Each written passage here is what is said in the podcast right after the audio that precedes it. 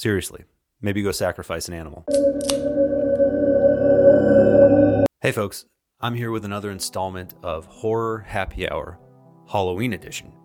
Today, we're going to toast Halloween with a beer I've actually already had on the show um, Dawn of the Dead Red by Ninkasi, but it's just too apropos. It needs to be here for this because we're going to talk about Halloween and the dead. So, uh, cheers.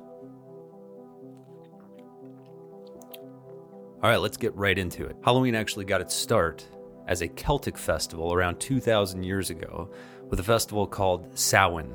For non geography buffs, much like myself, uh, the Celts occupied territory in Ireland, the UK, and France. The Celts actually celebrated the new year on November 1st uh, instead of January 1st because the winter is when people died. And they didn't want people to die at the end of the year, apparently. So they celebrated Samhain on November 1st over the new year. Celts believed that the divide between the dead and the living uh, basically disappeared during Samhain between the old year and the new one. So the dead walked free.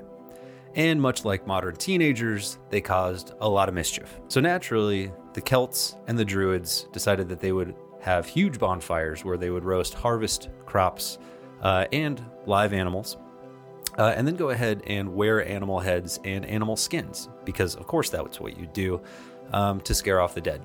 Exactly what we'd all do in that situation, obviously.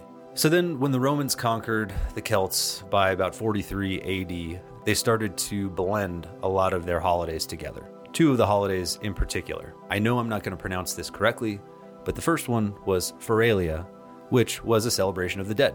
And second was the celebration of Pomona, which was the goddess of fruits and trees.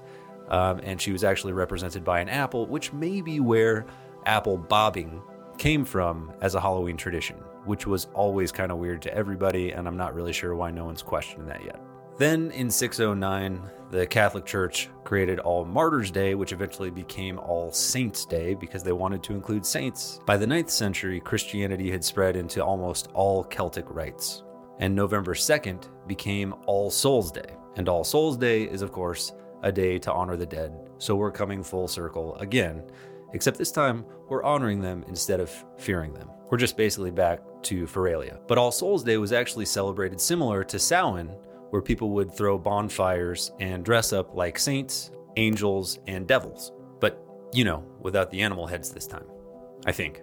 All Souls Day also eventually became known as All Hallows or All Hallowmas, which is from the Middle English word Allo Hallowmassi. I'm not even going to try to pronounce that correctly, um, but in Middle English, which basically just means All Hallows Day. And of course, the night before All Hallows Day was All Hallows Eve, which eventually became Halloween. But it was still a long time before Halloween became the celebration that we all know and love today. In the early colonial days in America, um, the first versions of Halloween were only celebrated by non Protestants, so basically not New England. During these celebrations, they would have bonfires, public parties to celebrate the harvest. They'd tell stories of the dead, recurring theme here, um, dance and sing, whatever. That's the lame stuff. And, of course, plenty of ghost stories and mischief would erupt from these celebrations. Then, in the latter half of the 19th century, uh, the Irish began to come to America in mass because of the Great Potato Famine. Well, once the Irish started coming to America, they actually spread Halloween across the entire country and it became more of a national celebration.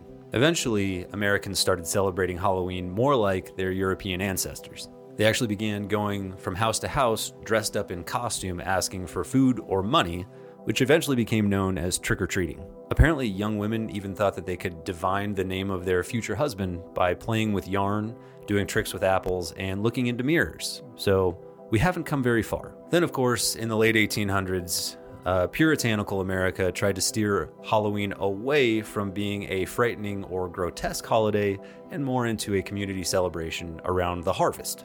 What's the fun in that? Basically, they wanted it to be less frightening for people, um, which eventually sort of drove the supernatural elements and religious elements out of the holiday. But by the 1920s, trick or treating began coming back, and kids who were not offered a treat would actually play a trick on the houses that didn't give it to them. Basically, vandalism. So you better damn well believe that families started preparing for Halloween by having treats ready to give the kids, otherwise, they would wind up with an egg on their house. And that's why Halloween is now a $6 billion holiday in America every single year. So there you have it. When you take out the commercialism, the story of Halloween, traced back to Samhain, actually hasn't changed all that much. It's the day where the dead can cross over into the land of the living and cause mischief, and we try to scare them away using certain tactics. You can try to pretend that we're celebrating, but let's be honest, we're scared of shit. I mean, Halloween is the one night every year where the dead can roam free and do as they please and cause chaos and trickery and whatever they want to do. Do I believe it? I don't know, man. But I know for sure I'm not going to mess with 4,000 years of this shit. Where the Ghostbusters at? Cheers, folks. Have a great Halloween, enjoy yourself, and try to avoid those ghosts. Seriously. Maybe go sacrifice an animal. I don't know. Enjoy.